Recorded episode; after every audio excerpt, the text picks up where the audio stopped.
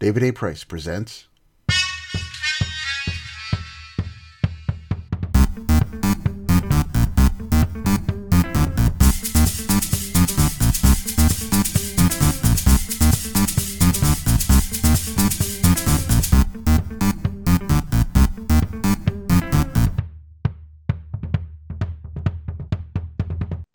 Hello folks, welcome to Marvel Noise episode 423. I'm your host, Stephen Grant Raker, taking on a new name and philanthropist persona after consolidating all my raking and podcasting revenues. I'm going to be the Frenchie of the podcast. No, I'm not going to. Boy, if I did that the whole podcast, how annoying would that be? With me as hopefully always are Kevin, the Whirlwind X, and Andrew, the LA Rabbit. Do I have to drive a taxi? No, I thought one of us has to be Marlene, Kevin, so, you know. Oh. Ready for more mirth, merriment, and mayhem in the mighty Marvel manor? Well, here we go. Marvel Noise is the Marvel-centric semi-monthly podcast that's twice a month for you subscribers to DC that is sponsored by nobody. That's right. The only commercials you get around here are fake ones and occasionally solicits for, like, Friends' Kickstarter campaigns and stuff. Baltimore Comic-Con, that kind of thing. The entire Marvel Noise cast is happy to be propped up by the Herculean arms of Derek Coward and his deliberate noise network. Still making noise after all these years, as are we. We're in Marvel Noise's 17th year now. That's a lot of years. Right? So we're playing around with alternating roundtable discussion type episodes with our group read feature style segments. And this episode, under our supervillain classics heading, we've got Moon Knight's adversary. I'm not sure if that's really the best word by the time we come out of this. But it's Stained Glass Scarlet's first four appearances, which cover over 15 years of publishing. Supervillain classic. Steve, how can you say that if she doesn't have at least three different Marvel Legends figures? Yeah, I don't know if they'll get one. I mean, from these covers, you would think they would get one, but I think I fell to that classic trope of... expecting something out of this, especially this first story. Yes, that's because you know it's like that legendary thing, and you have something built up in your mind after all these years, and you're like, the covers, and then what you think this character can be. Totally, and then the stories are quite something different. I know you like Moon Knight, and I wasn't sure how familiar you were with some of these stories that I think are classic because they're the ones that I picked up off the racks that made me love Moon Knight in the first place. And, you know, you think of Moon Knight's rogues gallery and it's pretty small. We've done this exercise before, you know, there's Bushman, Spectre's former boss, the, you know, ruthless merc guy. There's Morpheus, the weird mutant dream manipulating psycho guy. There's the Midnight Man, who was a burglar with a cape and a legacy. Black Spectre, who was a mayoral candidate with a dark gladiator mob boss alter ego. He's pretty good. And Stained Glass Scarlet, a lady who... I think you forgot the Secret Empire, Steve. She was, you know... how do you define Stained Glass Scarlet? It's like she was somebody's mother. Like... You know, it's complicated as to how this minor character made such a big impact on Moon Knight that you think of her as one of his, like, major roles. I mean, I guess because he's encountered her more than once, you know? But well, it's on a great... Those covers. I mean, I think I agree with Kevin. Like, Black Spectre's definitely the top. Bushman is purely Bush League. Midnight Man is so meh that, I mean, it has like a generic name, but at least Black Spectre. I mean, I never really liked the reverse image villain who's just like the dark reflection, but yeah. I thought they did a decent job with him. I mean, that's mainly the great art that you think of him in those Sienkiewicz you know, that kind of character with a lot of shadow lends itself to his styling well. But I'd say that's far and away the most iconic character villain we've got. He's got in that Rolodex. So Stained Glass Scarlet's first appearance was in Moon Knight 14, written by Doug Moench and Bill, with art by Bill Sienkiewicz, and that came out in September 1981. I was an 11-year-old, and it was Moon Knight's first direct sales issue, along with Micronauts and Khazar. These three books went to 75 cents and were only distributed to direct sales shops. Their little number and price box was a diamond instead of a square. And you were supposed to be getting more, what's the word they used to like sophisticated type stories, more adult stories, and wraparound covers, which were kind of cool. You know, I don't know if I would advise reading some of these on... Whoa, Steve. On Marvel Unlimited. Like, when you all zoomed in and everything, like I've read some of these in paper form, and then I didn't have the other ones. I mean, I could have went to the trade paperback, but I wanted the authentic feel. Yeah. So I'm like, wait, I never do. Like, I might as well just pull it up on the Unlimited anyway, see how it is. And then, I don't know, some things you can really tell, like if there's backgrounds missing or stuff. It's just like, I think this was a mistake because it doesn't do any favors to the art on this first issue. I think the art's better on the second appearance than the first appearance. Yeah. I always do full page. I never do the zoom in. Do you do zoom in? I like just the full page. I mean, yeah, it's never going to be print, but if I'm doing the digi, it's the big full, yeah, like I'm reading the comic. I've always felt like the artist is thinking of the page composition as well as the individual panels, but that there's something to how the whole page is constructed. That is how I'm supposed to experience it. Well, I do the half-page thing, usually digital. Wait, how do you do half? I thought it was either page or panel. No, it's not. Kevin's got all kinds of... I mean, these things do have a serious... I would say they're a big NEF is the biggest problem with most of these comics. Well, do you not... put it to the full screen, like you got the, or do you still see like your browser or your taskbar? Like I always go full screen. Oh no, I usually keep the browser in there, and that because that way, you know, I've got a bunch of tabs open. You never know when work might call. Well, you also got other quick show that you're doing work. You know, they're all like, well, nothing there. So anyway, they're all cross. You know, they. Back then they used to cross over, so it's not going to give me the next issue. A spoiler for what Steve's going to say, we're going to jump to Mark Spector, so that's a different title than Moon Knight. You know, you need the different titles open. Just like having a pile of comics on the table. So Moon Knight 14, the way it's constructed, there's two stories that are on a collision course, right? And it's pretty heavily narrated, although thankfully it's narrated to the reader, not to Moon Knight, as you know, we've come across a lot in the Bronze Age where the narration is like to Iron Fist, you know, you're the Iron Fist, you know, you see your adversary, that kind of thing. And it's such a small scale story, right? It's really driven home that point, like right from the beginning, because it opens with Scarlet looking to the stars through a telescope in the opening sequence, and you know that feeling when you're looking at the stars, like you're small in comparison, right?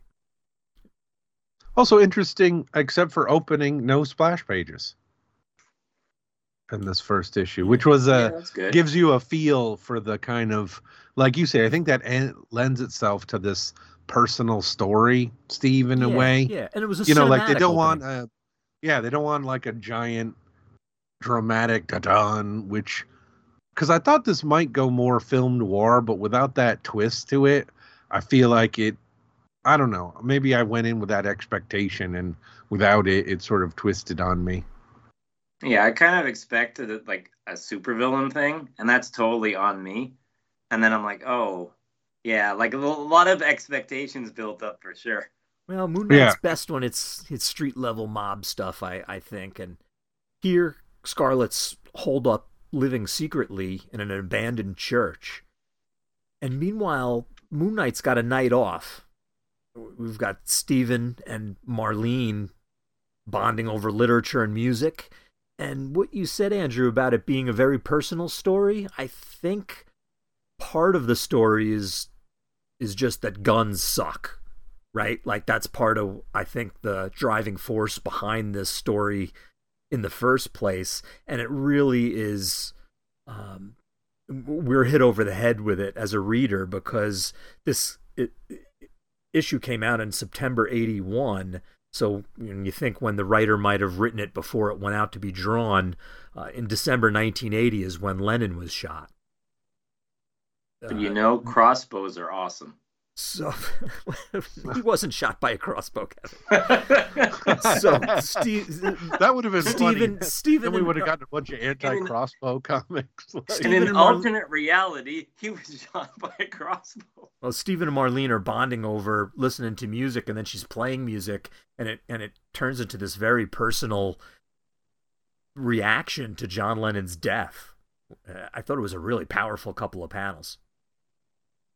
So Scarlet's son, Joe Mad Dog Fasinera, has escaped prison where he was sentenced for murder, and he's on a crime shooting spree with four other escapees. And Stephen and Marlene hear the news, too.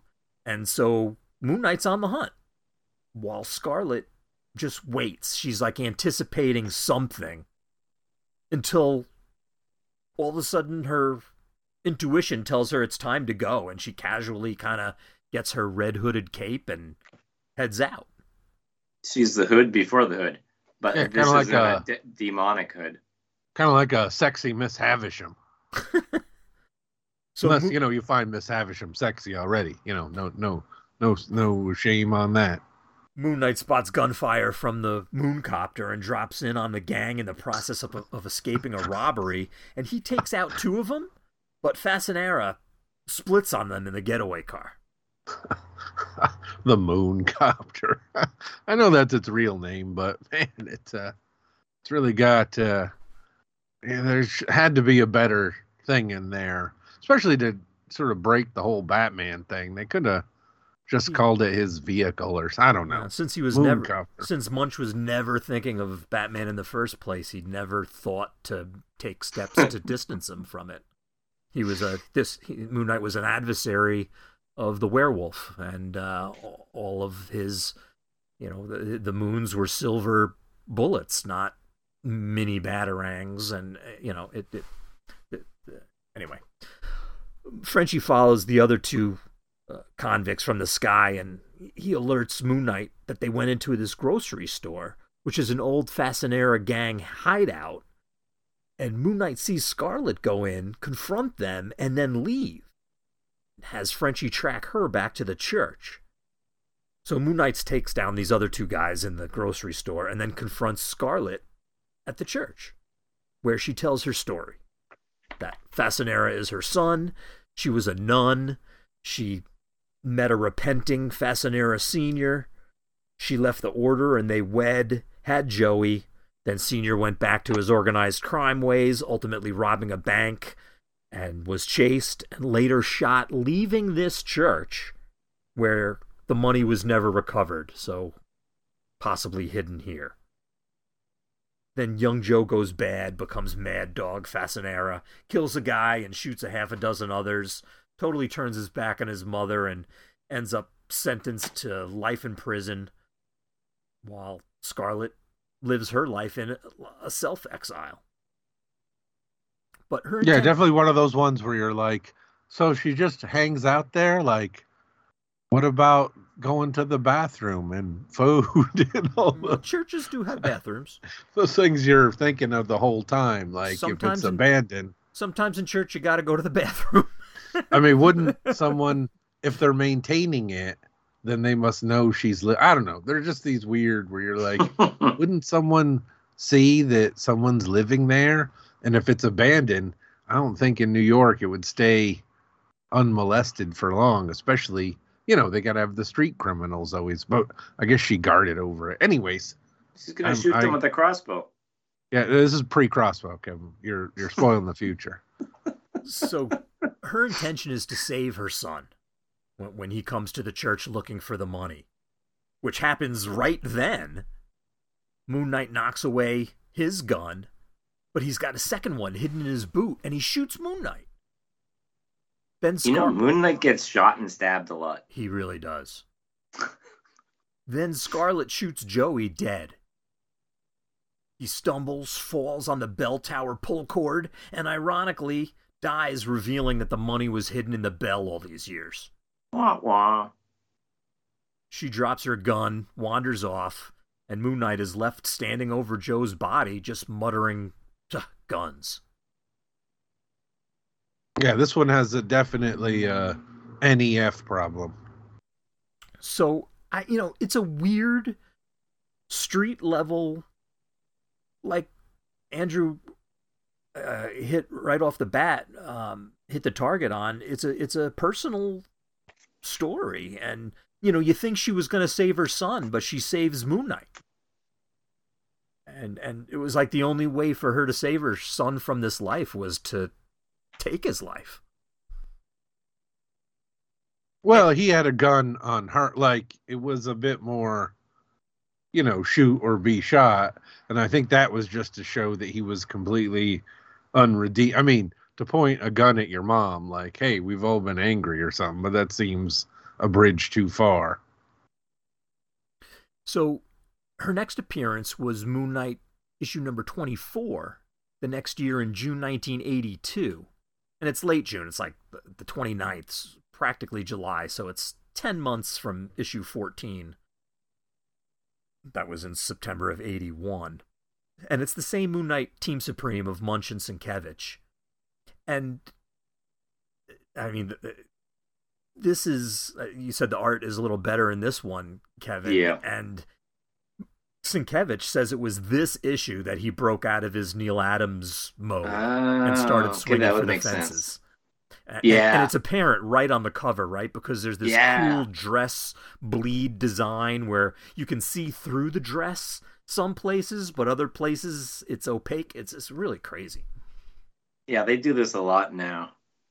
And he also starts doing stuff like frequently showing thugs fighting Moon Knight composed in the panel with their heads not in the panel, which usually is like a compositional no-no, but it really works to like dehumanize the people that he's beating on.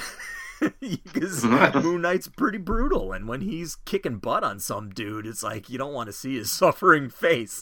Sienkiewicz just puts him right out of the panel, zooms the camera in a little bit, and gives you a pretty dynamic, intense composition, but it's just, he's just like kicking somebody, Kind of or he's throwing those a stick or something. You're like, oh no, is that going to some poor guy's eye or something?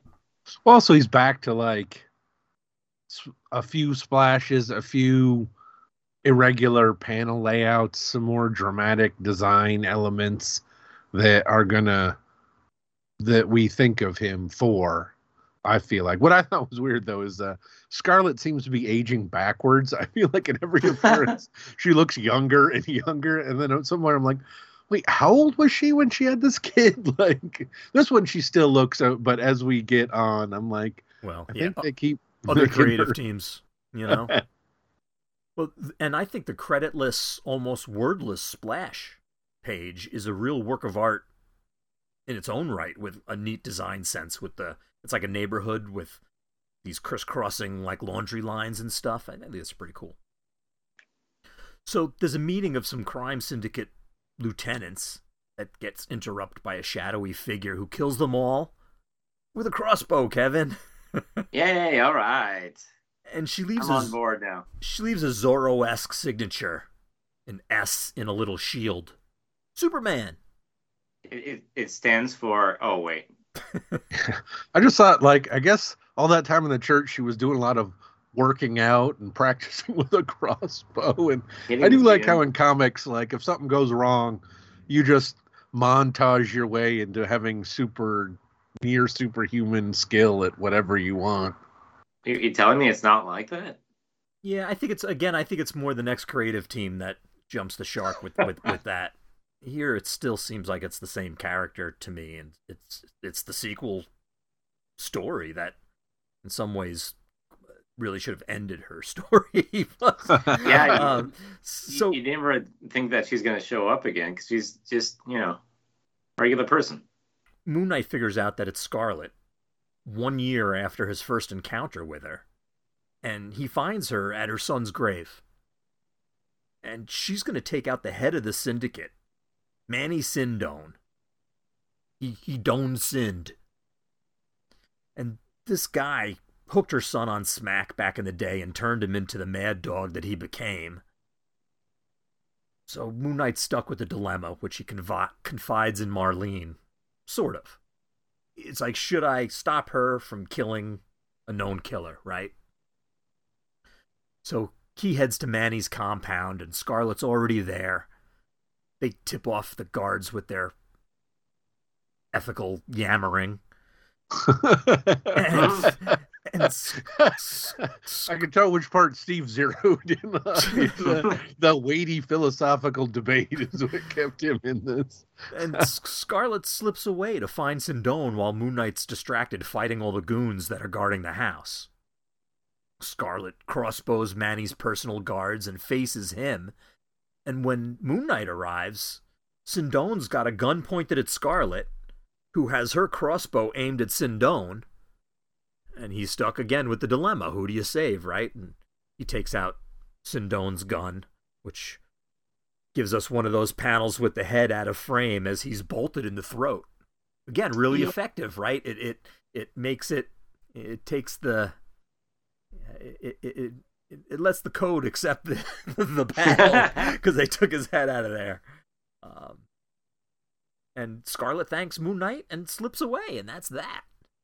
Yeah, they get the rated T for teen. Lots of blood when she uses the crossbow. It's gruesome, and then she makes it seem like she's going to quit because she drops her crossbow. But I think this is too good a character. Someone's going to pick it back up. Yep. I mean, these original appearances in the early 80s, 10 months apart, were street-level crime stories. And remember, too, that at this time, claims of supernatural actions attributed to Khonshu were just speculation. It's not like now where Khonshu's real and everybody from the Avengers to vampires have dealt with him. There's no more snuffleupagus conjecture regarding him. He's an old god actively participating in our modern world and hooking up Moon Knight and empowering him and bringing him back into life when necessary and all that stuff. But back then, it was questionable. Is there something supernatural? Is it all just, if anything, that's where Spectre's mental state was a little bit loose, right? Like he's not crazy, but that's where he was a little bit like people were not sure. Yeah, sure. You were brought back to life. You know what I mean? Like it's you never really knew whether Khonshu had any juice behind him back then. So after the first Moon Knight series ran its course, and then the 6-issue second series fizzled out, even though I thought it was kind of cool, Moon Knight did a tour of duty in the West Coast Avengers before he got his third solo title in 1989, which was Mark Spector Moon Knight, the first 21 issues of which we covered on Marvel Noise episodes 384, 386, and 388. From February, March, and April of 2022, last year. Steve, I think now Mr. Snuffleupagus, everyone sees him. Yeah, I think they retconned that because they didn't want kids to think that adults wouldn't believe. Yeah, yeah. Them. So I think that much like Khonshu, Mr. Snuffleupagus is now canon. So, waiting for that team up. After those Chuck Dixon written issues that we covered, the series continued all the way to issue 60 with its finale in January 1994. And along the way, it jumped multiple sharks, relying on Infinity War crossovers, ridiculous familial relationship reveals, demonic heritages, armored costumes, and ultimately Moon Knight's death. Oh, stunt you can't stunt. Forget Splat. Yeah, that was the one good thing about it, was Splat's art was a little interesting. And we here on Marvel Noise spared you, our loyal listeners, all of that. But after Dixon issues, there was one memorable arc that covered issues 26 to 31 from March to August 1991, 10 years after the original tales starring Scarlet. And these were written by J.M. DeMatteis with art by Ron Garney and Tom Palmer, featuring wild covers by Bill Sienkiewicz, too. And I think these all have a splash page on the first. You open them up, right? Your standard. I mean, I didn't go look back and check, but I'm pretty sure each one of these. Oh, and then it also, and I'm like, as soon as we get into like these quotes or Bible things, I'm like, not something that super eases me in, and I'm like, oh, yeah. I'm so into this right away. Hey, can I make do you guys want another embarrassing confession by Andy? Sure. For sure. Yeah, I get Chuck Dixon and Buzz Dixon confused. What? And Buzz Aldrin. Yeah. Buzz Aldrin. Because Buzz Dixon, I mean, I know he did a lot of... I think of him more for his cartoon stuff. But yeah, I'm always like, wait, is that Chuck Dixon or Buzz Dixon? Because I think Chuck Dixon also worked in cartoons. Yeah, it's weird. I mean, why don't they have different names? Like, and also Chuck, it's really Charles, isn't it? Too many names. In issue 26, and then these are written by DeMatteis, Scarlet shoots Crawley with her crossbow and blows up Gina's diner. That's mean. Like, totally, like, just terrorist acts. And Moon Knight, meanwhile, is thinking about giving second chances because he got one, and professes this to Frenchie and Marlene in front of Khonshu's statue. Yeah, he really has a whole bit about that in here, doesn't he? How everyone deserves a second chance and everything. That's the... Yeah. For real. Yeah, and they really de-aged her in this one where I'm like, wait, how old is she again? Yeah. Maybe she used all that money. Moon Knight appears in a vision to Scarlet. And it's like, is it Khonshu's doing? And then Scarlet appears to Moon Knight in front of Khonshu. And it's like, that's Khonshu's doing. Moon Knight sees... Well, don't forget, she also has like a whole crew that works with her now. Oh, that's right. Just flunkies in her. It seemed like a weird level jump of like, not only the superpower thing, absolutely, but she has a crew. Yeah. Like, Moon Knight seeks her out at her son's grave, because, hey, that worked the last time, right? And he gets ambushed by her three acolytes, the Scarleteers, I'm calling them. Well, you got to figure if you have a church, and you have other churchgoers, and they're like, we got to all get into the robes. Yeah, but it's like... I can piece together the stuff that happened in between the other years. Her crusade was so personal and small in scope, though, to like think that you could rope other people in on your... baggage, but she used the money. Yeah, she used the money to fix the church. See, I'm working towards my no prize. Yeah, she's got plumbing now. Plus, when you team them all up like that and they all dress the same, I get real big Secret Empire vibes again. Like, yeah, right. One of them was fine, but now it's like the Lady Secret Empire, except you can all see their faces because they're, you know, they're these runaways that she trained a la Batman and Robin style so they can beat people up. So, well, if you don't see their face, you might think they're the Crimson Cowl. So Scarlet appears at the scene, too, at the graveyard, and she just wanted to see Moon Knight for now. and they escape, but Moon Knight kind of freaks out because he can hear Scarlet's voice in his head. Scarlet lights a candle and recites a William Blake poem about being consumed by flame, and Moon Knight hears it in his head and fire spews forth from Khonshu, and Moon Knight doesn't even like Blake. Jim Morrison sure did, though. Man. Well, that break on through the other side, all that business was all right from Blake poetry. The only Blake I need, Steve, is Don Blake. I like Blake's art. I thought his art was kind of cool. It was like kind of that, I don't know, like gargoyle-y kind of real ancient classic kind of stuff. Anyway, in the second issue, 27, Scarlet and her now 5 from 3 Scarleteers attack Frenchie and his girl and kidnap him. Man, if you have like a take a drink every time Frenchie eats, yeah, right. And you read enough Moon Knight, you'll be dead pretty soon. But you know, you got to have Frenchie in this thing, or it's not a Moon Knight comic. That's because Marlene's no damsel in distress, so they got to put that role onto Frenchie. Scarlet babbles about needing her white angel to save her, otherwise everything burns. Moon Knight keeps getting visions and hearing her reciting Blake, and he confronts her on top of the Brooklyn Bridge, but she's already freed Frenchie. And she kisses Moon Knight, stabs him in the back, and then pushes him off the bridge. It's like, dang. He needs to upgrade like his suit so that the blade just bounces off. He needs the armor. His chest, yes. The armor from later in the series.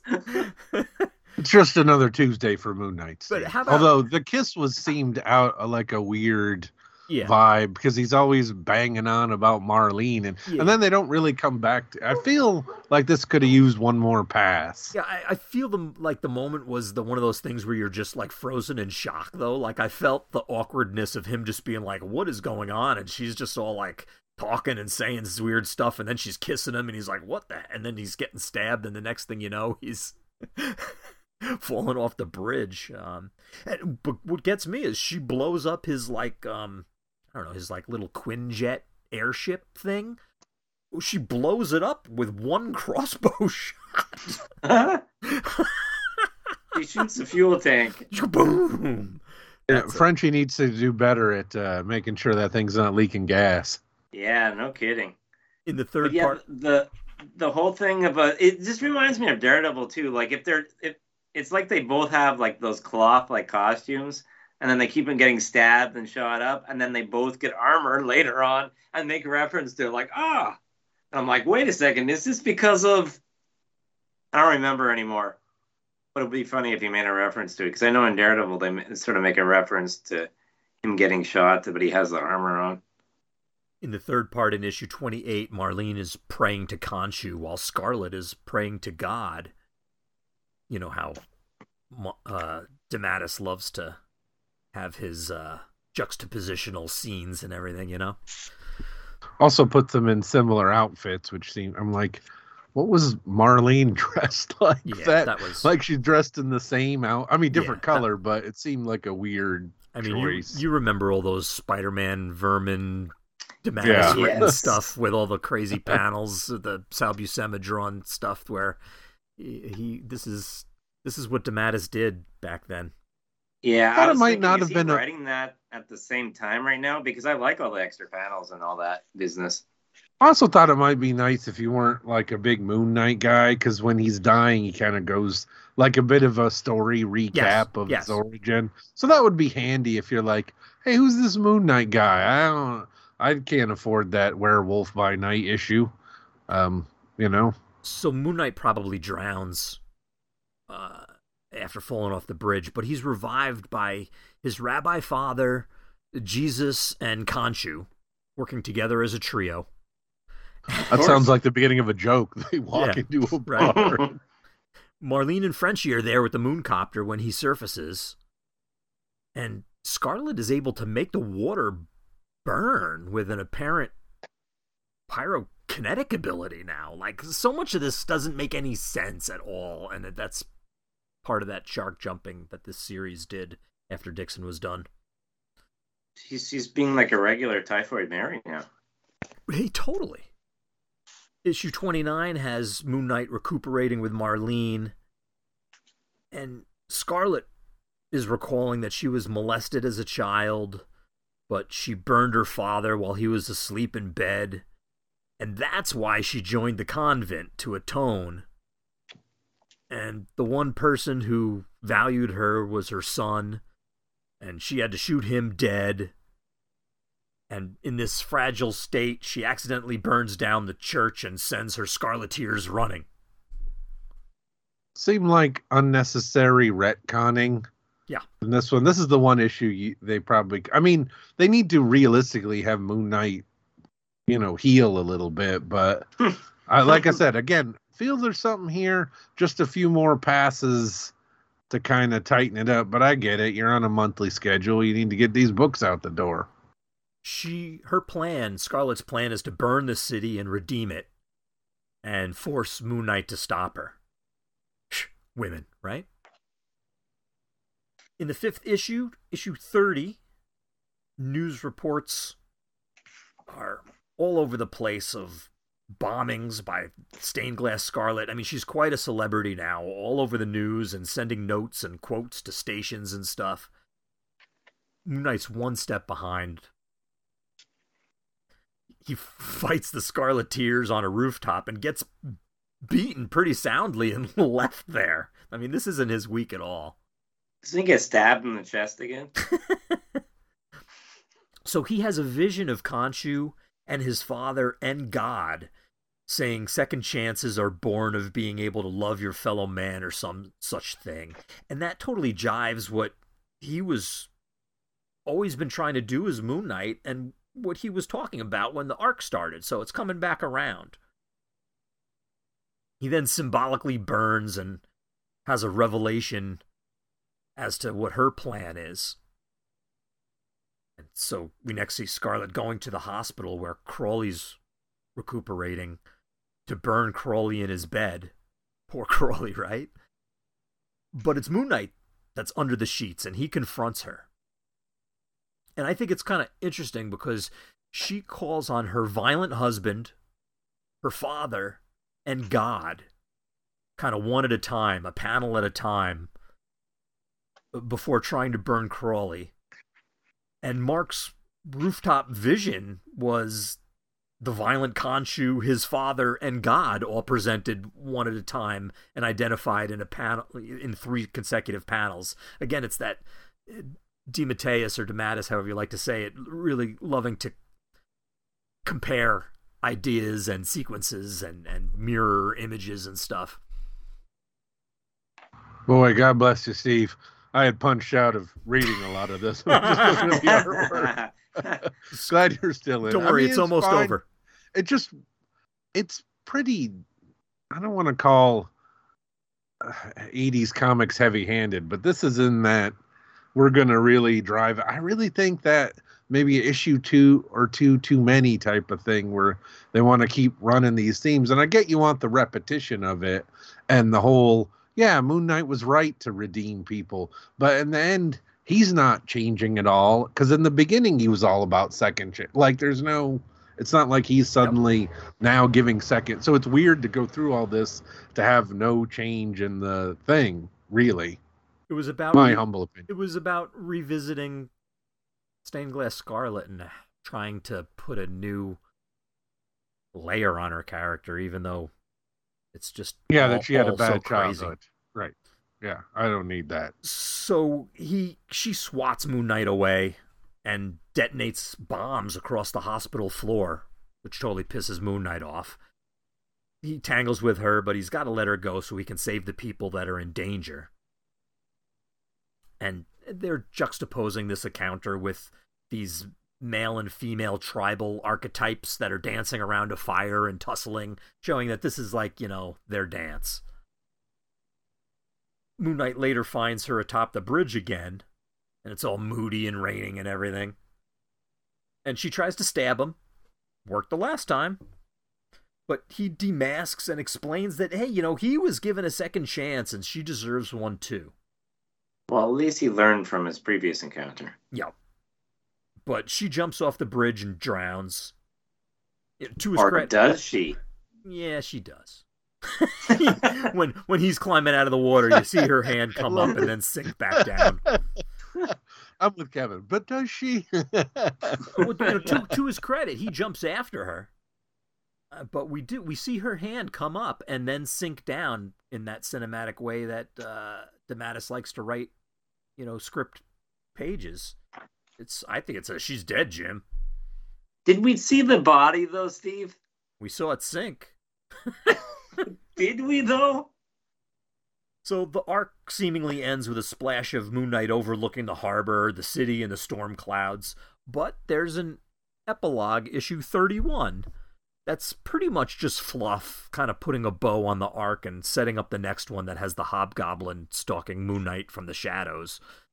But Moon Knight's on a crusade in this issue to give second chances. Street-level criminals, mob boss-level criminals, everyone gets a scare and a warning in this issue. Just like in the first one, because we want to show growth. It really would have been nice if they had started with him being a bit more like, I don't know about giving second chances, and then he could come around to this, it is the right thing, not, waffle a bit, and then it shows that this whole thing had some hustle for him type of thing. As opposed to just, why not? And I'm the same as I always. I was right and she was wrong. I mean, obviously he was right and she was wrong, but I would have been. I don't know. I guess I want more out of this, and that's not really fair on the story. Issue 31 has a lot of wordless panels and sequences too. Kevin, I'm not sure if it passes the stopwatch test. This issue, it's really just fluff. Well, after that underwater sequence where I almost tapped out, I mean, I'll take an issue like this. Also, is it wrong that when they say next issue is Hobgoblin and Spider-Man, and I start to see like a more like Demo Goblin, Hobgoblin? I'm like, I got it kind of excited by seeing that. There's nothing wrong with enjoying some Hobgoblin. All these appearances are fatally flawed due to lack of Frenchie. Needs about 30% more Frenchie in these things. Well, maybe he's off in another one of Mark's secret hotels or apartments somewhere that he doesn't use. What a difference in the presentation of this character, though, right? From this somebody's mom, small crime, no supernatural elements stories to this, citywide terrorist that is communicating with the papers and stuff and has a posse of scarleteers and, it's just... yeah. And she's like a ninja and, it's like... It just seems so over the top and crazy. I get the trying to show some love to one of the characters that appeared more than once in the original Moon Knight series, but I just thought it was so... such an over-the-top type execution of what they build as the return of Stained Glass Scarlet and made it into like a 6-issue epic. It's like just crazy. I heard of someone on Marvel Noise thought this was a pretty good story, though. That's okay. I'm happy when people like things. The creative team is good. I mean, it's... DeMatteis is a good writer. The art is decent. I like Garney and Palmer plenty. And the Sienkiewicz covers and everything, but it's just, it's empty calories. Yeah, I think Kevin... I like the run from that we covered when this title started. I think that's better than these issues here. All right, but let's... I thought Kevin had a good point, though, about the... It did feel like they kind of wanted to Typhoid marry her. Like she was one whole character and then did this whole she's kind of crazy but has whatever weird superpowers we need her to have in the moment. Yep. And you're like, wait, there's no...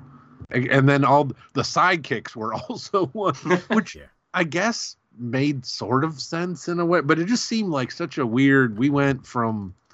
A to Z with no explanation in between. And she's broken and wants everything to burn, just like Typhoid Mary.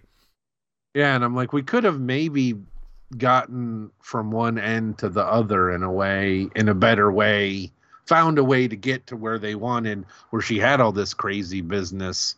But I don't know, getting there that quickly seemed like you're taking too many shortcuts, man. You need to move us there in a more reasonable way. But, hey, we're getting into the 90s, guys. We got to be extreme. I guess if it was a long run, they could have built it up and, you know, slowly integrated these components rather than just do an arc like this. And DeMatteis didn't stay on the book, so it was just like he had a Moon Knight story to tell and came in and told his story and got out of there.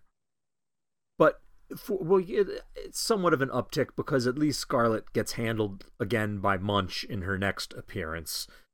Because lastly, and we won't linger too much on it, but 6 years later, at the end of 1997, a 4-issue limited series, Moon Knight, The Resurrection War, written by Doug Moench with art by Tommy Lee Edwards. Edwards is one of those guys, because I took a lot of the 90s off, and I always enjoy seeing, because he did hang out into the 2000s. Yeah. Is he still making comics, or did he move on to something that paid money?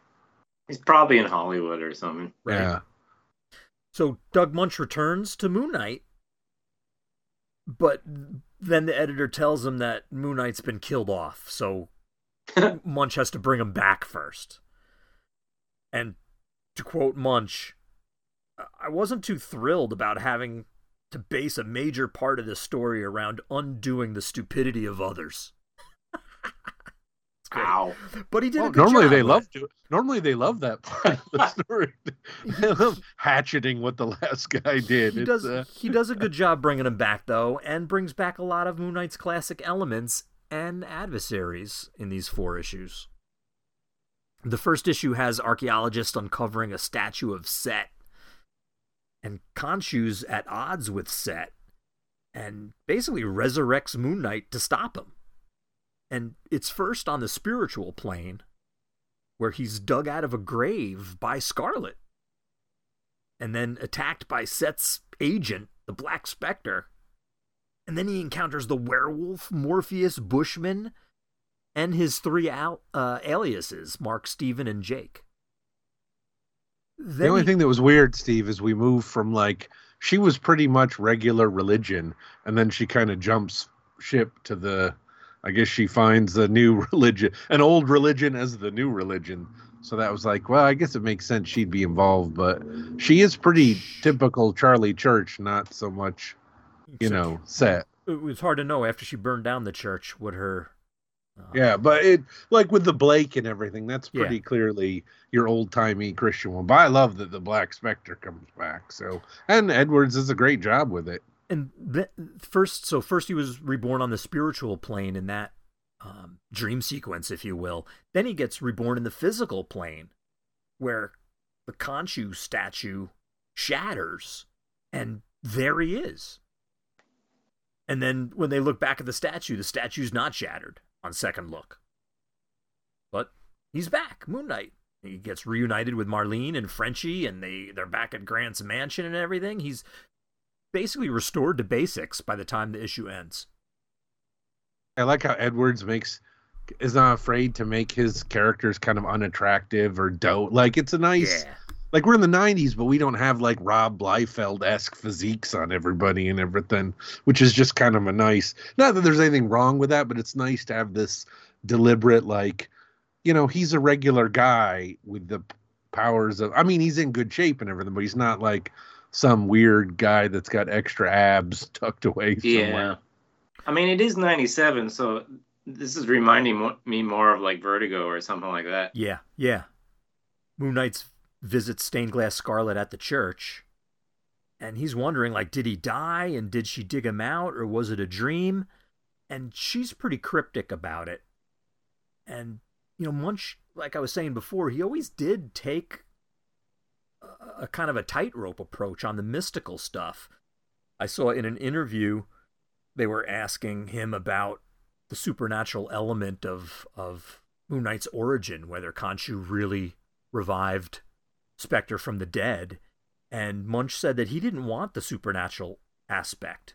He said he's the one who introduced the possibility of it, but it was just another way of getting into the very complex psyche that this guy had. He's not crazy, but he's got issues. He's attributing what he always thought was his own innate abilities to a supernatural deity instead of his own performance.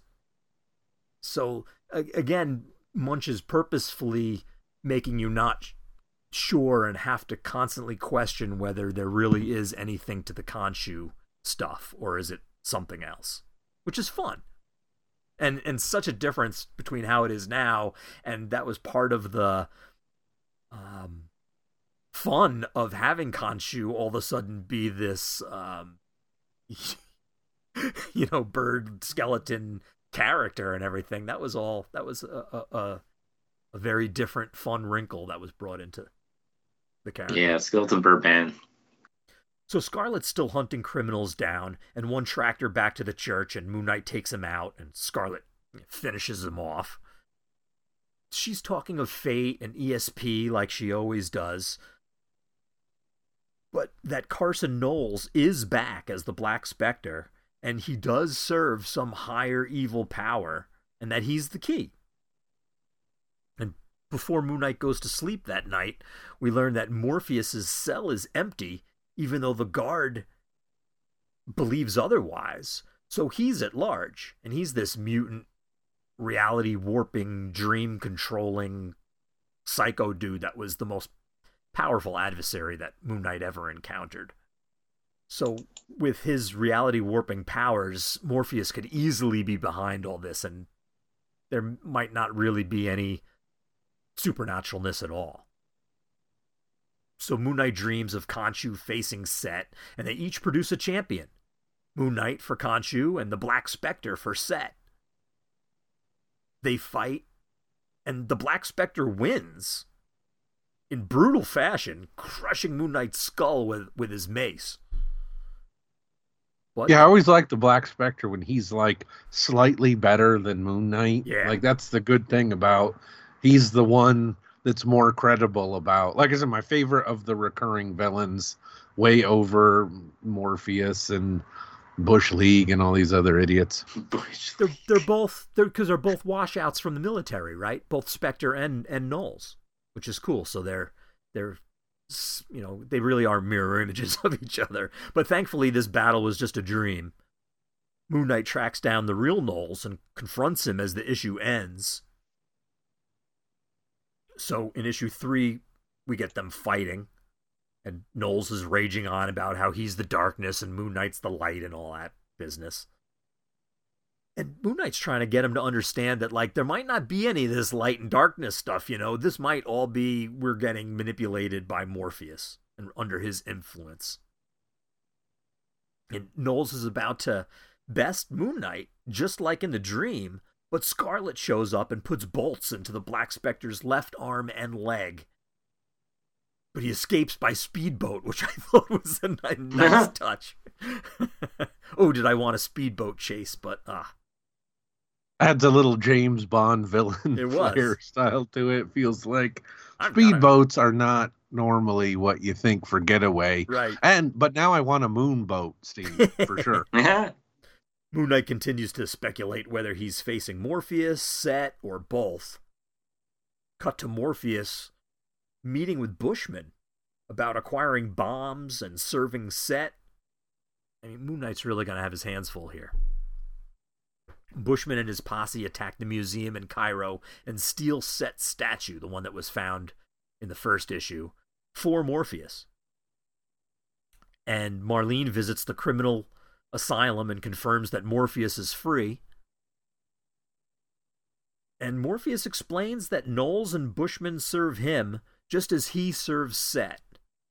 And their target is the UN conference on peace that's going to happen in New York City. They hope to strike it and then set off a global conflict of chaos in the name of Set.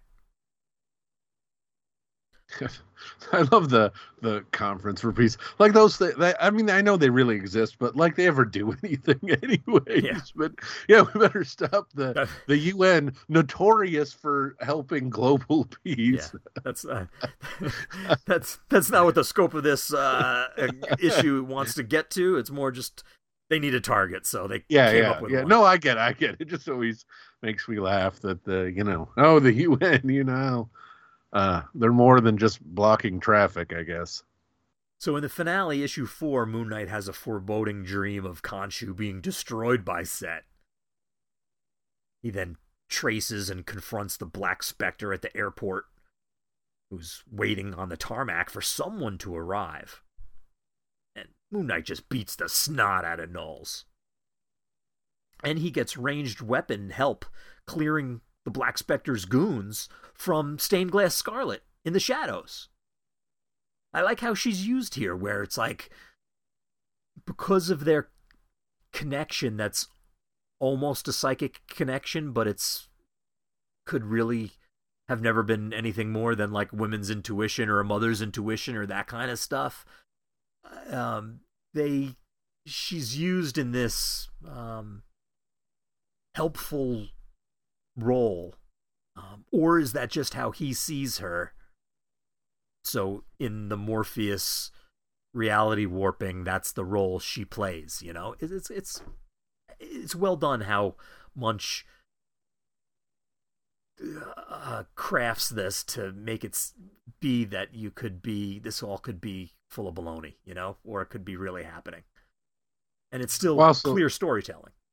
Yeah, I also like to pretend like, he's not going to let Scarlet kill him, even though, they're shot in the neck and all these other places where you're like... Yeah, Moon Knight's past crippled that. For life, but and how did he not finish this?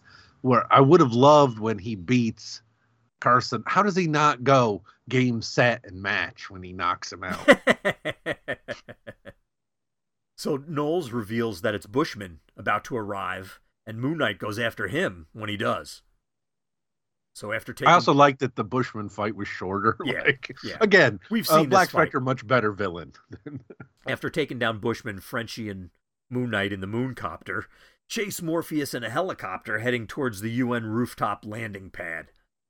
And this is a cool sequence. I thought that in John Paul Leon's... Oh, did I say John Paul Leon? It's that same style of artwork, right? Tommy Lee Edwards, Tom Coker, John Paul Leon. His flying through the city panels with Moon Knight swinging from the rope ladder underneath the Mooncopter in this helicopter chase, I thought were really cinematic and put me there over Times Square. So Moon Knight leaps from the Mooncopter ladder to Morpheus's helicopter like he's Tom Cruise or something, and crashes right through the cockpit window glass, and they fight, and Morpheus animates the Set statue, or does it move itself? Moon Knight's telling himself it's not real, and ultimately manages to toss the statue from the helicopter. And with that out of the way, now he can pretty much put the beat down on Morpheus and jump out just before it crashes, letting Moon Knight glide back to the Mooncopter's ladder. So was it Set or was it Morpheus? Did Khonshu say stuff and direct him? Resurrect him? Is Khonshu real? Are any of us real? Dude needs a vacation is what he needs. He just came back from the dead and the dude needs a vacation. But that's how Moon Knight was brought back, both to life and back to basics. And it's cool that it was done by one of his co-creators, Doug Moench. And I do think it was cool that he used Morpheus, Black Spectre, and even Bushman, which kind of made it really a truly supervillain classic. Yeah, I just was this whole time wondering, when they do the next amalgam and they combine Morpheus with Dream, Steve, what's that character going to be called? Dream or Morpheus Dream? But that's pretty much the story behind Stained Glass Scarlet. And I mean, she really shouldn't be included with Moon Knight's rogues gallery of his greatest foes or anything, because she really isn't or wasn't. Yeah. And it's kind of silly that she was turned into this red female ninja Punisher commando type. And what's really funny, Kevin she was on the 50 state initiative list as like a, as one of the potentials. Wow. How bogus is that? But I think her creator, Doug Moench's take is the best.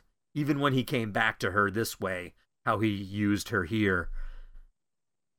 You're cryptic with a touch of ESP or heightened women's intuition or whatever you want to call it. I think that works, and that's what I think the character was made memorable. Oh, Steve, you missed the Scarleteers, though. So Moench did one other Moon Knight Limited series right after this one with Mark Teixeira art, which I would like to read again someday. So that'd be fun if we covered it. You mean we're not covering all these other Moon Knight series? One at a time. Yeah, right. Those omnibus keep on coming out.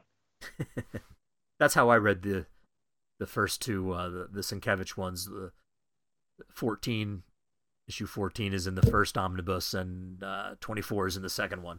Those are great and have a lot of good back matter in it. I love that. So series. Do you guys like that format? I'm not an omnibuff of the omnibus format. I like the epics better, I think. Yeah, I really like the epics. I guess it's more expensive, like when you work it out, but the Masterworks is pretty sweet too. Yeah, I haven't gotten a Masterworks in a while. I forget they jam out. I think it's so weird because I got them when they first started. In fact, they've reissued those old Masterworks. Yeah, that's what I should say. When people look sometimes at the Masterworks, they're like, the coloring's terrible or something. I'm like, no, you need to start when they remasterwork the Masterworks, like in the 2000s, like the modern era of the Masterworks. That's when they got proper. But yeah, all my like Amazing Spider-Man and Spectacular too, I guess, and then Daredevil, like Masterworks all the way. So, Kevin, was your reaction to now that you're on the other side of these stories? You take away the crazy DeMatteis stuff, but for again going into it thinking, oh, this was like this big thing and she's this big character, like, isn't it surprising that it was just these like little personal stories? And yeah, they were weird and Moon Knight-y, but they weren't like, you know, she really doesn't deserve to have the standing that she does in Moon Knight's Rogues Gallery. Yeah, I think even with the his series on Disney Plus, some people are speculating, oh, is Stained Glass Scarlet going to show up as? And then you find out like what she really is, and I mean, it's kind of disappointing in a way because it didn't live up to like your crazy expectation of something that didn't exist anyways. So that's on the reader, not on the story. So. Although, if they did make a Moon Knight series that was more like street-level Moon Knight fighting crime and stuff, she would be one of the easiest conversions, right? I mean... Yeah. That's why I think that's, like, that gains some traction, too. But, yeah, now if they did it, I would kind of just want her there as, like, one of his friends, like, some supporting cast member that he gets help from or something, because she's not really... like some supervillain he needs to fight. Yeah, it's someone that saved him, and then he saved her. You know, in the first appearance, and then in the second appearance, he saved her by allowing her to kill the mob boss rather than him kill her. And it balanced each other well there. Anyway, all right, that makes it for a good episode, I think. Thanks, Kevin, for walking the walk with me, and Andrew for talking the talk. Next episode will be a roundtable style episode, if we're going to keep this up, this pace. And we're getting close to the end of the year, so it's the countdown to a new coolometer. Oh, yeah. Start taking your notes. I've already started. Ugh. I can't remember. I can't remember yesterday, Steve. How am I supposed to remember a whole year? All right, until Red-Headed Scarlet takes her crossbow skills over to G.I. Joe, something like that. Wow, hold that. Until Daredevil and Stained Glass Scarlet paint the town red together. Make mine, Marv. Yo, Joe. Later.